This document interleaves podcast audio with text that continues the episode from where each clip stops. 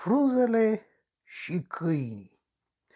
Nu de multe ori pot spune că nu pricep anumite lucruri simple, dar acum mi s-a întâmplat. Vă rog să ascultați problema mea și să-mi explicați și mie despre ce este vorba și cum trebuie să înțeleg cele ce urmează. Așadar, să presupunem că eu sau dumneata sau Gigi Orlenuța, oricare dintre noi are un atelier, o fabrică, o firmă. În această firmă avem angajați fie un inginer care proiectează blocuri sau instalații, fie un măcelar care porționează carne, fie un zugrav care văruiește case, un tâmplar care bate cuie, un mecanic care repară mașini, un instalator care desfundă closete. Ați prins ideea? Este? Este. Dar dumneata sau eu, ca angajator, ce facem? Îi punem pe angajații noștri la muncă, plătindu-le salariile așa cum ne-am înțeles în contract, nu?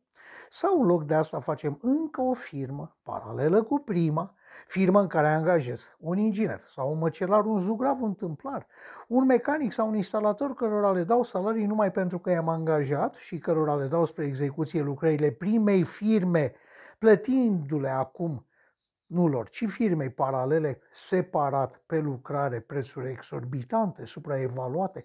Cum ați proceda dumneavoastră, vă întreb? Sunt convins că firma din primul exemplu ar fi singura pe care o aveți, a doua apărând numai și numai dacă vreți să plimbați bani, să-i spălați, să furați la taxe și impozite, ori dacă aveți de gând să oferiți niște sinecuri. Este? Este.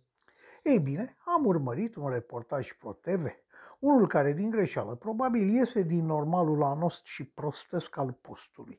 Iar reportajul spunea cam așa, eu o scurtez pe cât se poate, nu vreau să vă plictisesc. Fosta direcție spații verzi a Primăriei Generale, care nu se numea așa, dar căreia îi spun eu astfel ca să ne fie clar despre cine este vorba.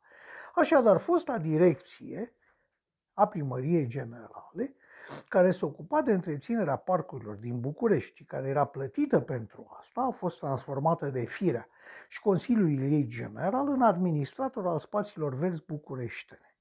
Nu știm ce face acum, poate numără firele de iarbă. Iar în paralel a fost înființată o companie municipală. Doamne, ce pompos și inutil sună!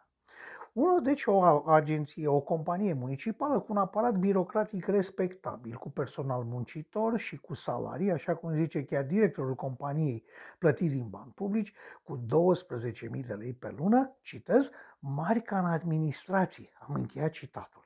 Ceea ce nu știți dumneavoastră este faptul că această pompos numită companie municipală, care ar trebui să taie frunze la câini, are un fond baban de salarii, dar nu lucrează în parcurile bucureștene pe care aceeași Firea i-a dat monopol, decât dacă îi cere Primăria Generală și face acest lucru la un preț de peste cinci ori mai mare decât concurența de la privat, cea care nu are monopol, dar nici măcar acces în parcurile Primăriei Generale.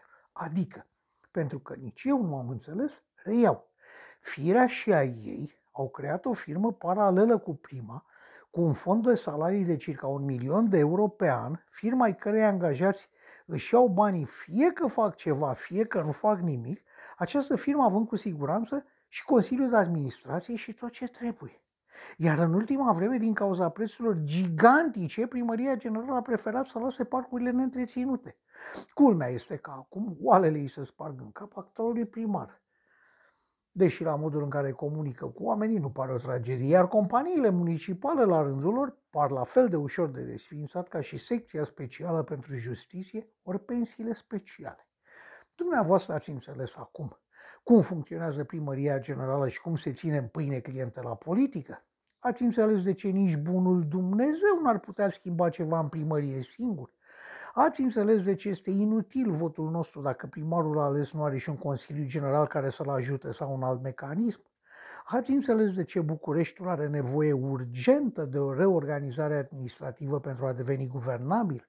Dacă nu ați înțeles, lucrurile nu se vor mișca spre bine niciodată. Dacă ați înțeles ce hoții se petrec, spuneți, vă rog, ce credeți, ce se poate face, cum pot fi schimbate lucrurile pentru a schimba soarta orașului devenit victima dezvoltatorilor oneroși, a primarilor flămânzi și a funcționarilor indiferenți. Așa vă întreabă un om de pe stradă.